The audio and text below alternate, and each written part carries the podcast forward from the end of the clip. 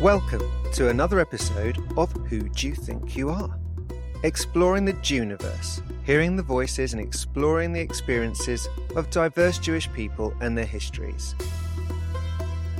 In this episode, we have the pleasure of hosting a remarkable guest whose talents span the realms of music, illustration, and storytelling. Carol Isaacs, a celebrated keyboard player who has played around the world touring with artists like Sinead O'Connor the Indigo Girls, and the renowned Iraqi musician Ahmed Mukhtar.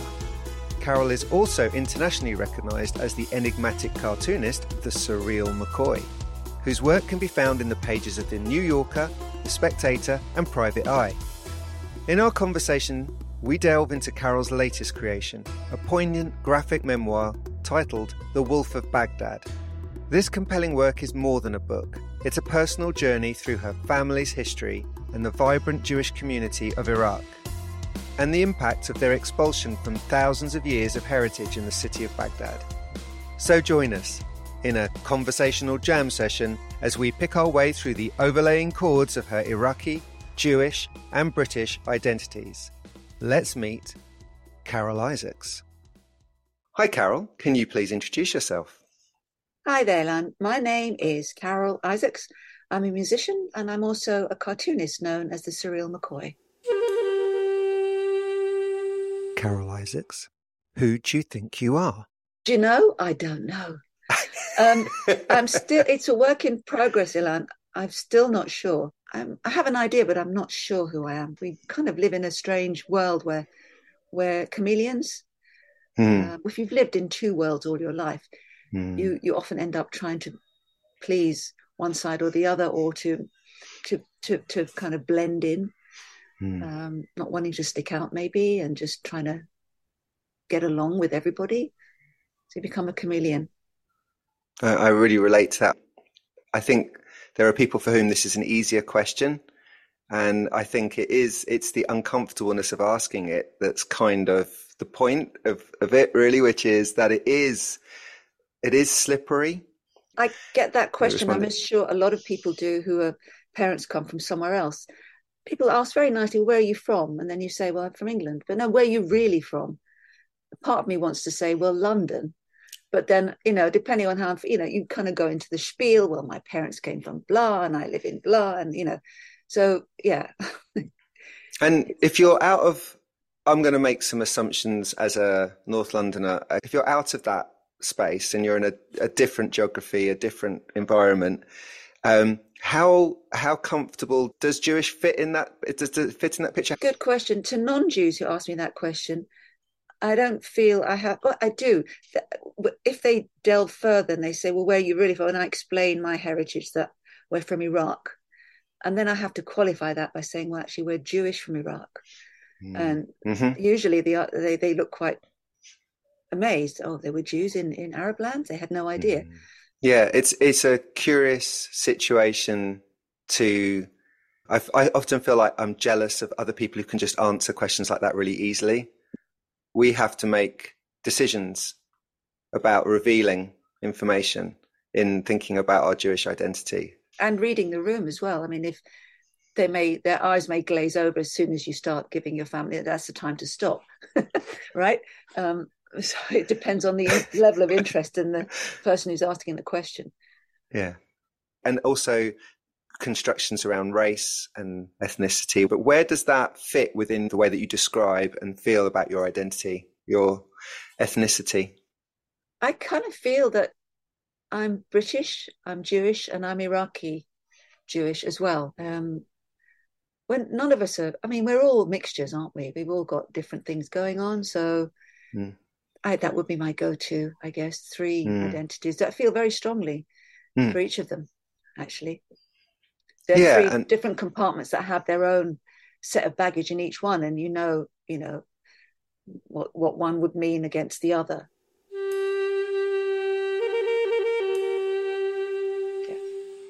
What was your experience like of sort of growing up with those different ethnicities and identities?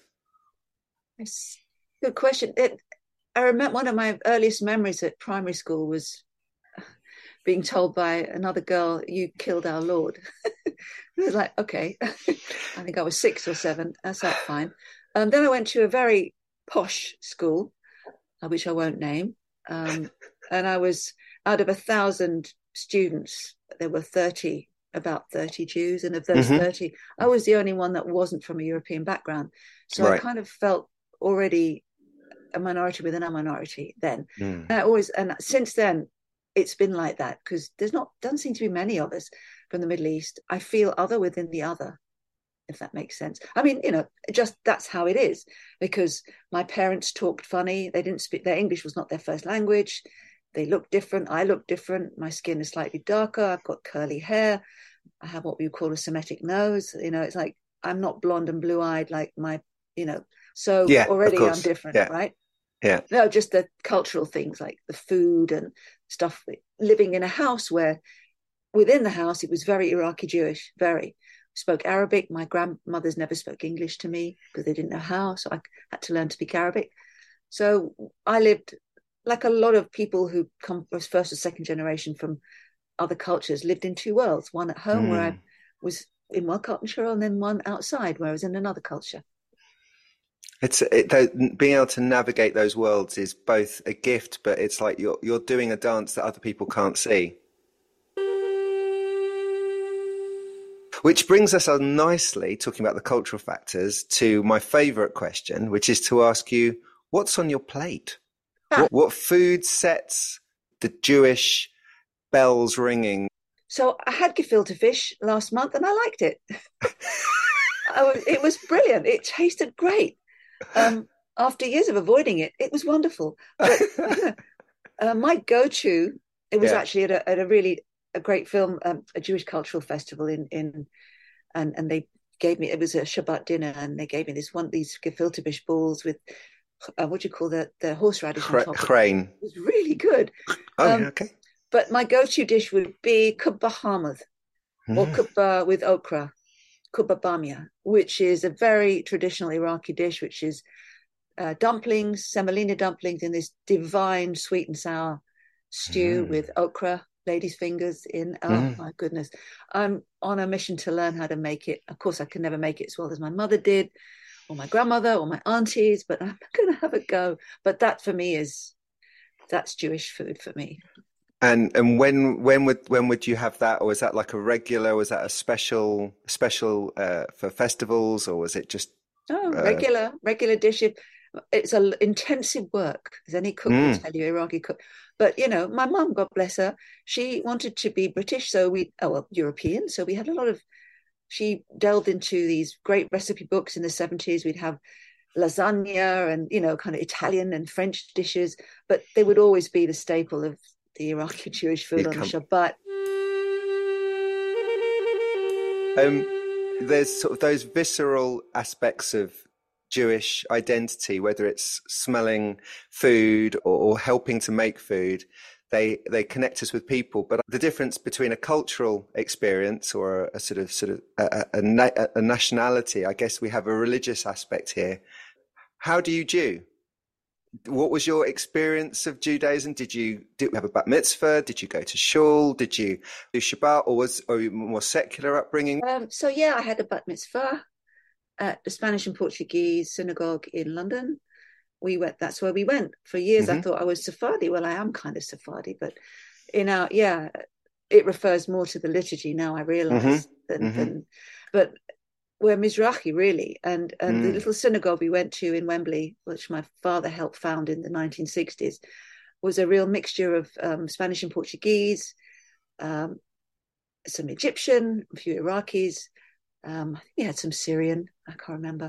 But yeah, it was very much that. And you would hear, depending on who um, in the synagogue that day, on the Shabbat, you'd hear maybe some more Middle Eastern melodies we went on the high holidays. My, my parents, we had Shabbat dinner, Friday night dinner every week because, you know, it was a family thing. It was just a great way to be. And I still do that mm-hmm. with the family, whoever's around. I go to my cousins, my aunties, whatever. Um, but it's more of a, and we do the, the Chagim, we do um, Pesach, we do Hanukkah. I mean, really, it's just a occasion to get together and eat. Of course, yeah. Isn't it? Yeah. That that we have in common with all our other Jewish uh, cousins. Growing up in a mixed household, specifically Pesach was um, the charoset that my Indian family made was and is delicious. The charoset on the Ashkenaz side is, is okay. It's fine. It, it's perfectly acceptable. I just there was one that I really really liked, right? So, um, but I also really like the the chicken soup and knedlich and the whole mm. that whole thing. Mm. There were things to look forward to during the year. I'm but, dying yeah. to know what your charoset was. I'll, oh, I'll, tell you what ours was. It maybe it's the same. Uh, date syrup with uh, yeah, there's dates on the top. Yeah. Yeah.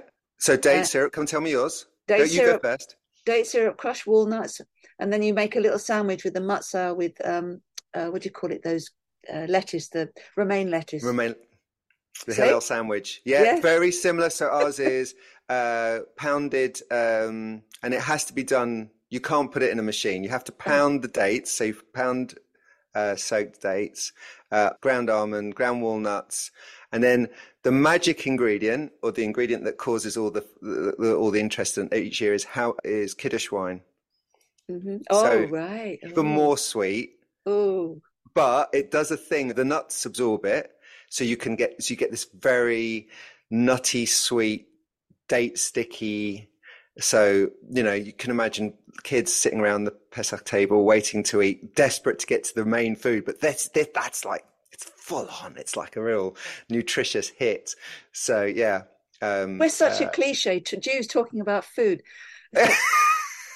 I know it's the bit. It's the bit that I felt like I could lean into. I think it's the bit that it's really hard to to avoid because the, we these are common experiences, and also I think they also show that with the uh, assumptions about uh, that everyone has bagels and, mm. and smoked salmon, and the assumption that everyone likes chrain and like I, I didn't mind the gefilte fish. Uh, uh, it's that thing of like there are there are whole food traditions that people don't know about, and that are equally glorious and lovely, right? Uh, or right. sometimes and nicer. traditions to go with them. My mother told me the story of back in Iraq the week before Pesach, because they potatoes were rare and were a luxury in the Middle East. Everybody eats rice. I mean, right. we have rice for breakfast, for lunch, for dinner. So everybody would sit in the cellar of the house and go through the rice sacks grain by grain before Pesach to get rid of the impurities, to get rid of the chametz. Mm. Can you imagine mm. sitting and sifting through rice grains? And if you're in a house where often it's 10 to 12 people and you're eating rice two, three times a day, imagine how long you have to do that for. Um, so yeah, things we do. And my partner, who is Ashkenazi, always says he's converted to being Mizrahi because the food's better. And we get, we get to eat rice at Pesach. So yes. I've heard that from a few relationships. It's an interesting aspect there around kitniyot. So during Passover on Pesach, uh, Jews are meant to avoid all forms of leavening, mm-hmm. leavened food. So uh, obviously, um, bread is the is the obvious one, and any danger of contamination of that needs to be for religious Jews, they very carefully remove all that from the house.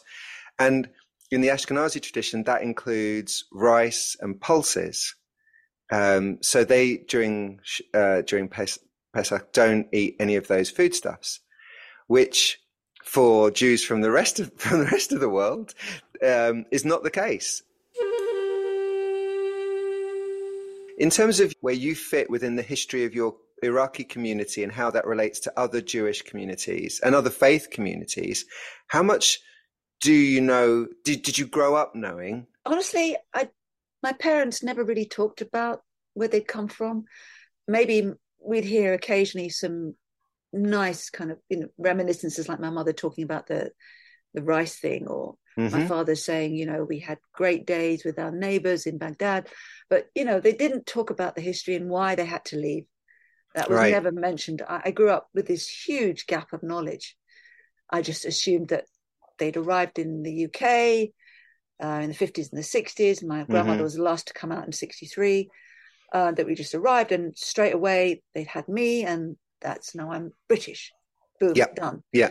And we're Jewish, but we have, you know, some different things, and we maybe speak a little differently at home. Mm-hmm. But there was no real sense of the word refugee or immigrant was never really mentioned in our household.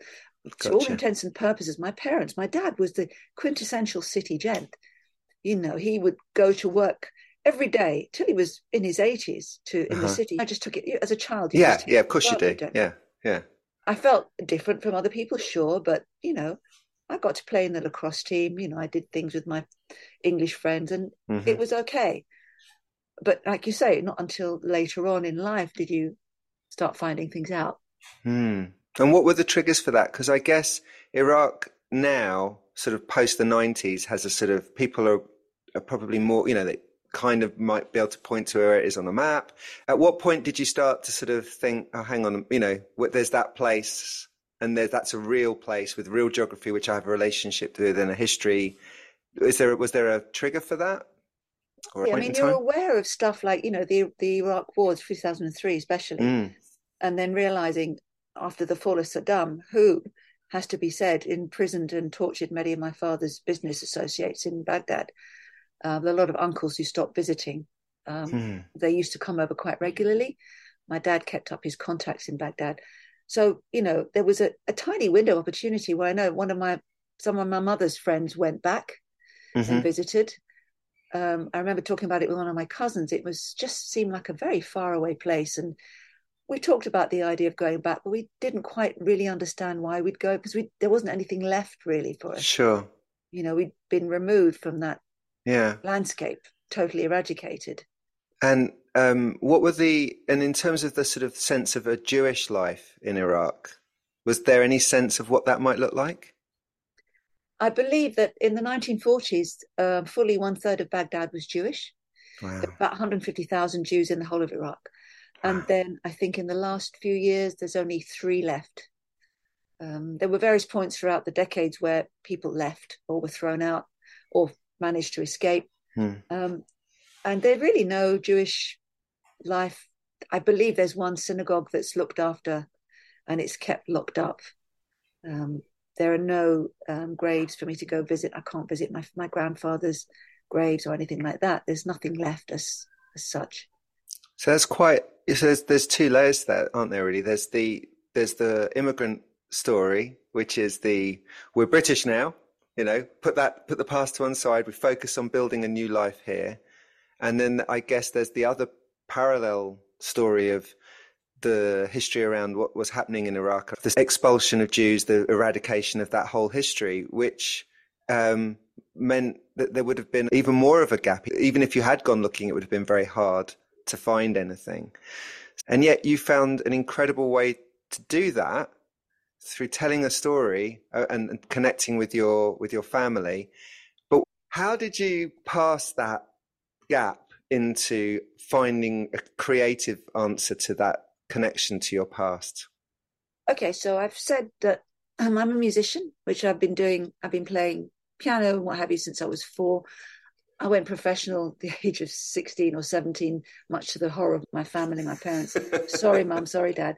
but I'm also a cartoonist, which it was a kind of, I say, I always say I'm an accidental cartoonist. It was born mm. of very long toured bus journeys where I was just sitting looking out the window. So I started doodling. That turned into like a secondary career. Mm-hmm. And I mm-hmm. used to do, and I still do gag cartoons, you know, single panel. I get published in different places. And then a few, five years ago or so, there was a call out by this um, feminist comics anthology people, group of people in America, and they wanted stories on the theme of origin stories. And mm. I, hmm. I, don't know what made me think about it. I thought maybe I should do something. I, I was looking to do something kind of long form. So I sent it in it, three pages, got published in their little anthology. And it was about, it was called Deep Home. And it mm. was hmm. about the experience of living in in England, but also being aware of having shallow roots here and my deeper roots were somewhere else, but where? Gotcha. So I did that and it seemed to be well received. So I thought, well, maybe I'll I'll do something long form. Mm. And I decided to do a graphic memoir using um, my family's memories. And I went round and I interviewed as many people as I could from my family and I got their impressions. I said, just tell me about your lives in Baghdad, what you remember, both mm. the hmm. good and the bad. And they gave me so much information, and I managed to turn it into a graphic memoir called The Wolf of Baghdad. And while I was drawing it, um, I thought, well, why don't I use my other career as a musician to sort of make it into something else? And I just started learning music of the Middle East, music, my own cultural heritage.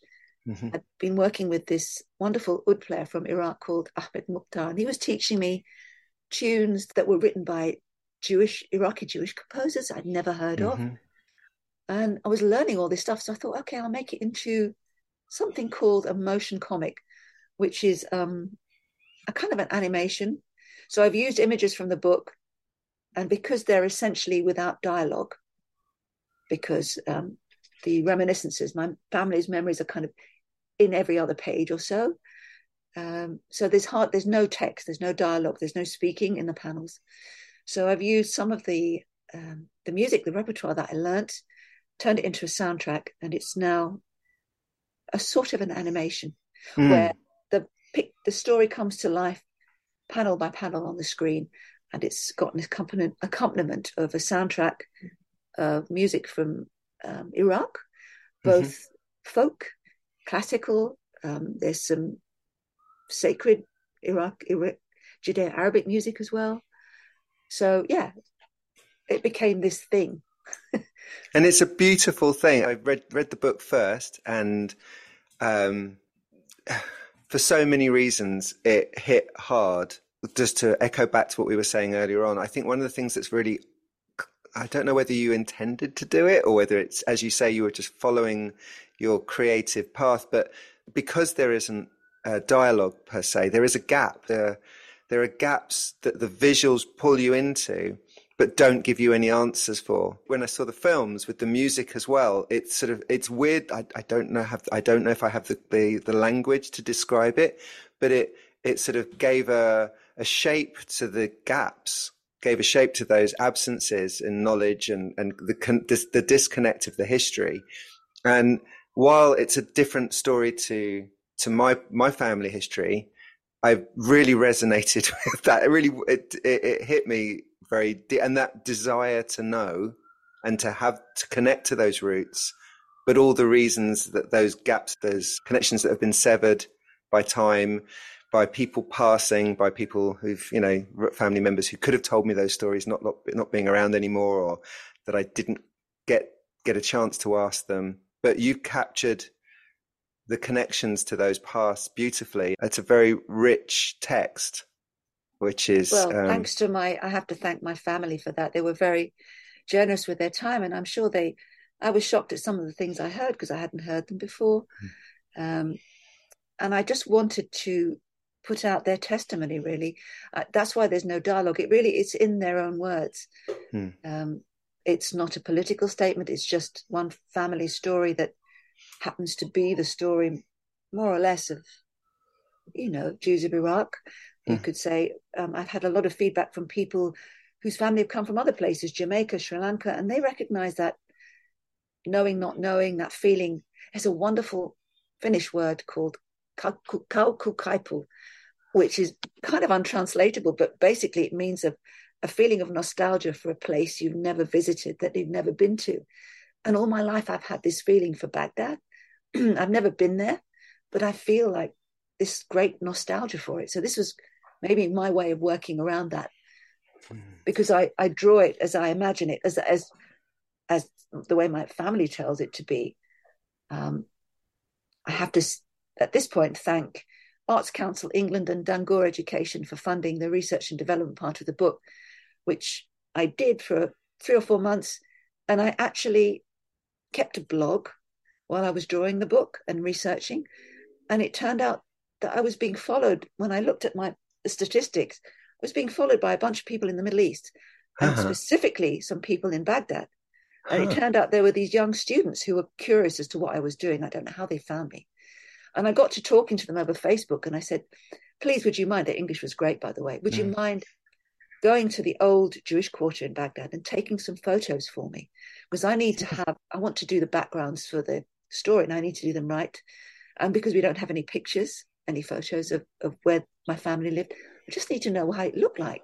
And so they went in and they took pictures and sent them to me. And that's how I knew what to draw these amazing narrow alleyways with all these shanashil, these balconies, these beautiful um, architectural ho- homes that are slowly crumbling and are falling down. They're in terrible disrepair now.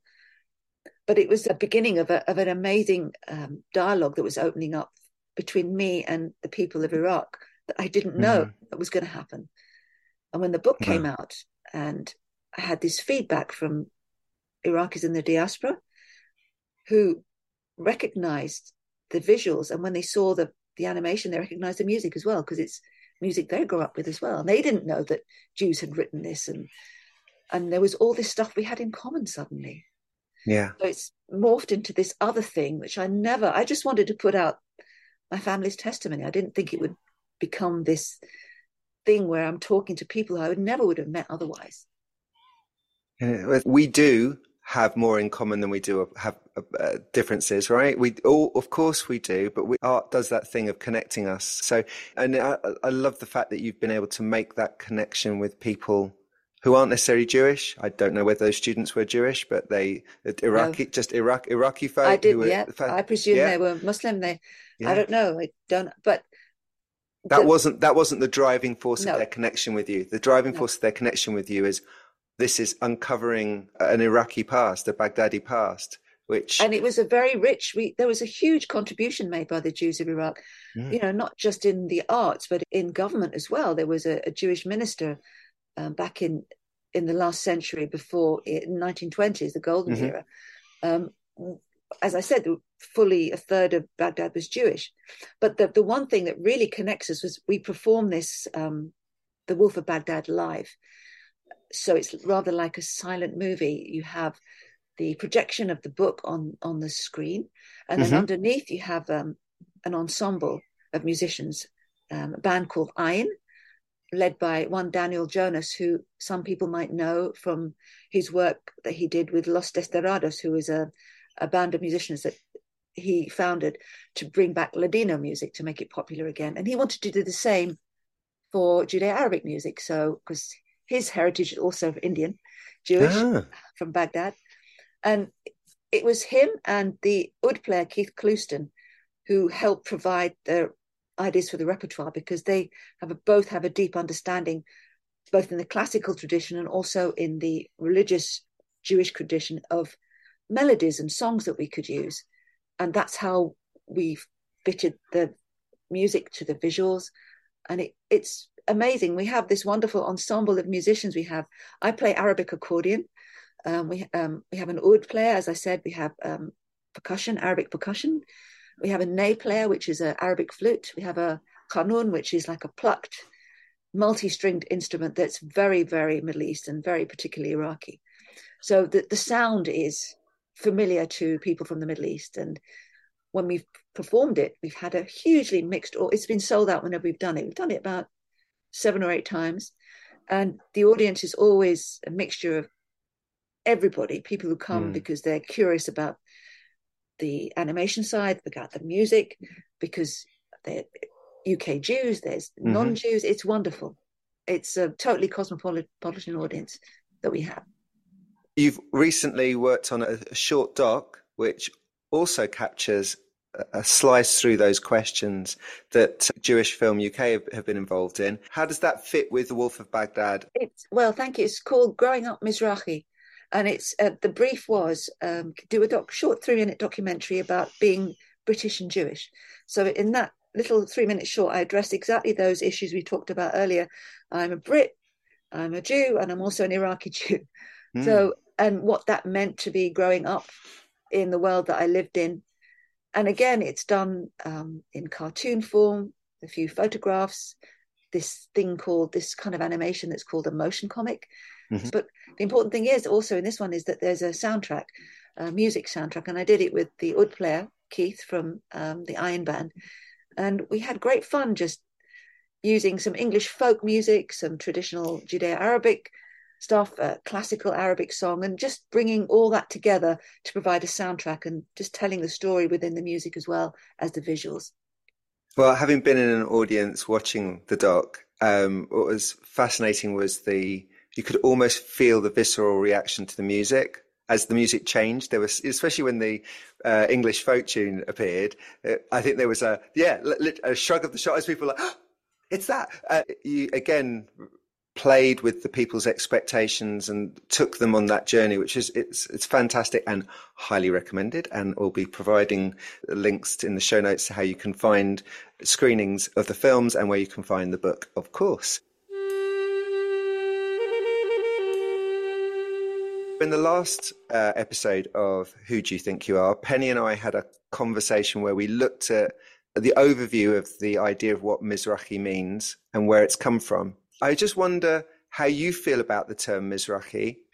Mizrahi was coined in response to the million or so Jews from Arab lands who arrived in the newly state, formed state of Israel when they had somewhere to go finally, but they found that they were being othered by mm. the European Jews who heard them speaking Arabic and thought this is the language of the enemy. Mm. Their culture was very different, their music was very different. Mm. And they were very much looked down on as second class citizens. I think that is not a controversial thing to say. Um, they were called, it was a pejorative term, Mizrahi, like mm. Eastern. Mm. So I think we're reclaiming that word back. Um, I'm happy to use it. I'm Mizrahi. I'm my, my family is from the Middle East. What do you want me to say? I'm not from the north. I'm not from the south. I'm not from the west. Middle East, Eastern. Love it. Um, I would. You could call me even if you want to call me Babylonian. That's fine. Somebody else came up with that. So we're Babylonian Jews, right? Okay, whatever. but Mizrahi is fine, and it is. It, it means literally from the word Mizrach, which means east in Hebrew. Yeah. No, no, I love it. I love the reclaiming of it, and I think that's that's the joy of the way that these terms get they evolve, right? Oh, and they uh, and they change. But I think the uh, you know my initial reaction was a sort of geographical frustration. I was like, but these are European Jews, referring to people who are coming from the north as being Easterners, and they're in now they're in the the positional labeling bothered me on one level, as well as the sort of political um, Orientalism of it all. But yeah, at the core of it is that, that the Iraqi Jewish community are as close to the Jewish center. What you know, one, was historically one of the centers of Jewish ex- scholarly expertise for hundreds and hundreds and hundreds of years. So two thousand six hundred, actually, if you want to be precise, yeah, or even maybe even more. Uh, yeah, so we we yeah. were in yeah. Uh, that's exactly right it's a it's a perfect name, but also it has a lot of a, a lot of other connotations. For, baggage. In, bag, baggage. That is the right word. We get labelled by other people.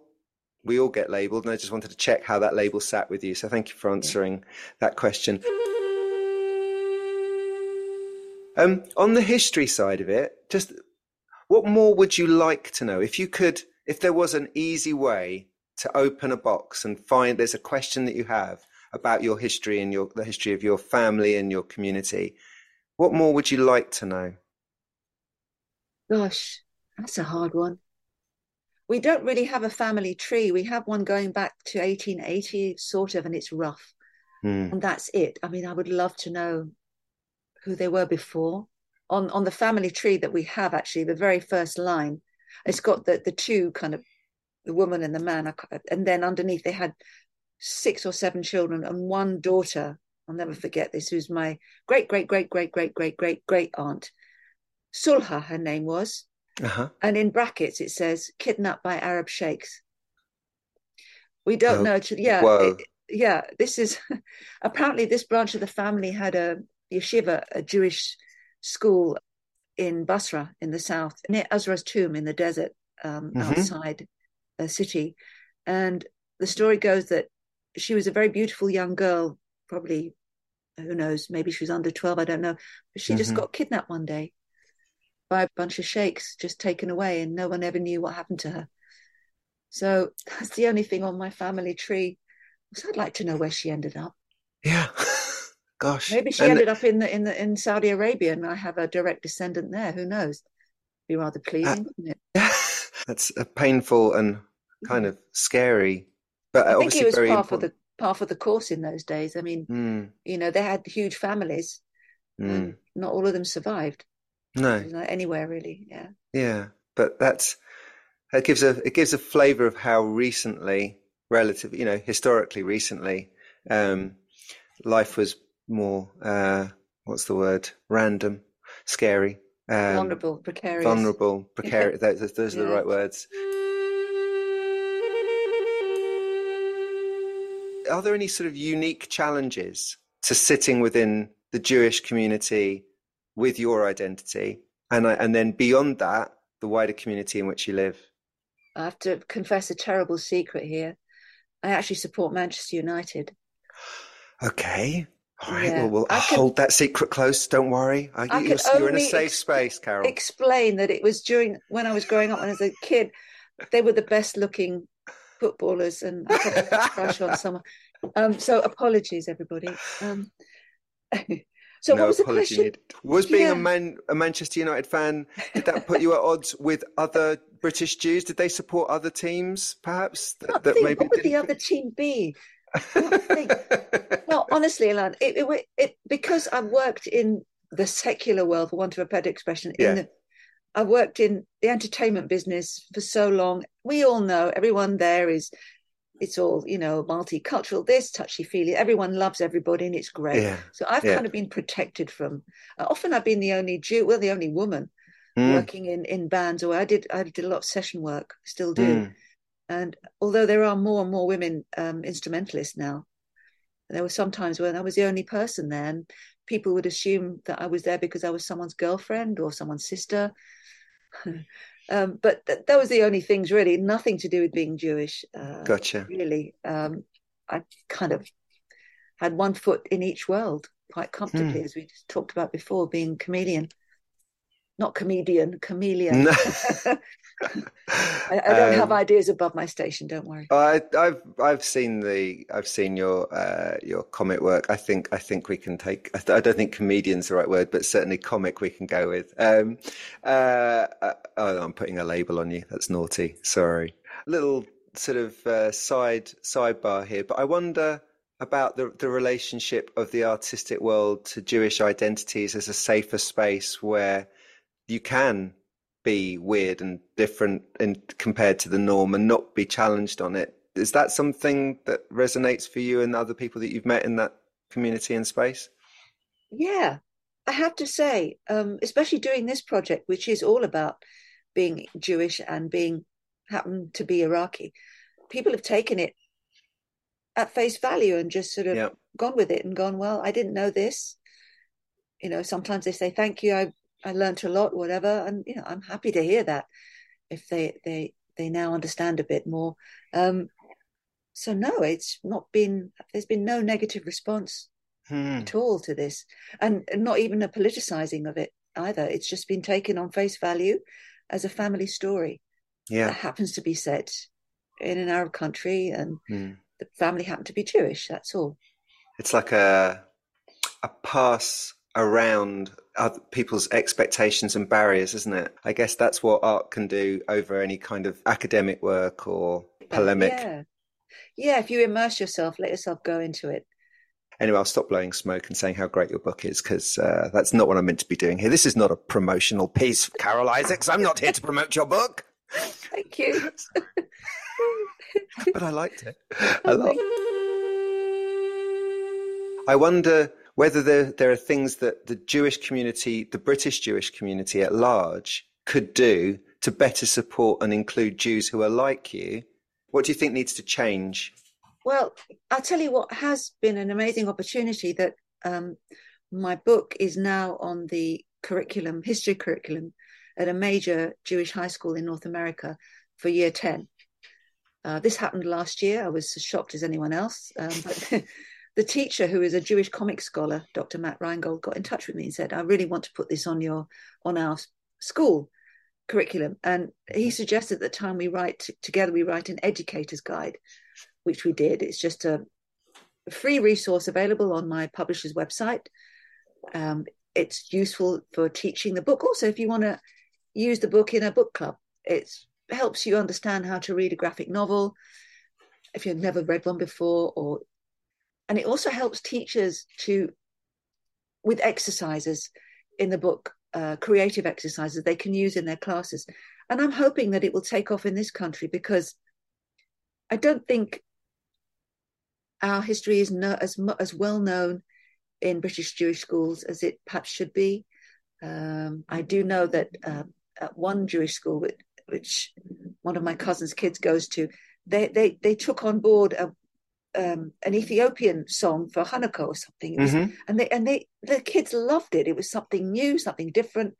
So things like that. If we could do more of that and just showcase the amazing diversity of the Jewish experience, where we are from all over and we have the most amazing traditions and cultures, and we, they should be, you know, shared and celebrated. Really, fantastic. I wholeheartedly applaud. Carol, thank you so much. Um, I understand you better. Thank you for your time. Thank you for your openness. Thank you for, um, thank you again for the book and the film. It's certainly generating really interesting conversations and storytelling in my life as a way to open conversations about um, migration and identity, which are very current for all, as you say, all sorts of people. So, um, thanks so much for sharing that. And I, as a as someone who's worked in uh, the school's publishing sector, I can heartily recommend the Educator Guide. It, it does a brilliant job. So I think teachers who are listening, people who work with young people, should definitely check that out. And most of all, I'm really grateful for your generosity, uh, which I think shines through the work shines through when I've talked to you before and when I've talked to you today. It's it's not just about telling your story. It's the it's a generosity of spirit and it's a generosity of, and in and, and curiosity, I think, which shines through, and that that gives me hope. So thank you so much for coming. Pleasure. Thank you so much, Ilan, for having me. Really been a pleasure to talk to you and for your very insightful questions. That was the amazing Carol Isaacs.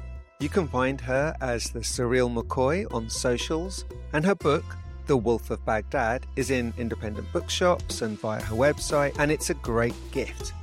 Teachers, check out the guide for schools, available in the show notes, as it's not just great on the history of Iraqi Jews, but full of helpful resources for educators wanting to use graphic novels in their classrooms and understand how the form works. Show notes also include recipes and definitions of words and ideas we discussed. There are also links to the other creative people Carol mentioned. I'm so grateful to Carol for sharing her story and introducing us to her work, not just because they're awesome, but because her story is relevant beyond Jewish communities and Jewish diversity as it taps into experiences of migration, trauma, and adaptation that is part of the human story everywhere. You might want to explore earlier episodes and look out for new episodes coming with some great guests. Of course, the easiest way to do that is to subscribe to the pod via your pod feed. And while you're there, why not like and review us? It really helps. It's really easy to share us too, either from your podcast app or via our social media spaces. We're on Bluesky, Facebook, and others. Links in the show notes. This has been another adventure into the Juniverse with me, Elan Ezekiel, in the Who Do You Think You Are podcast.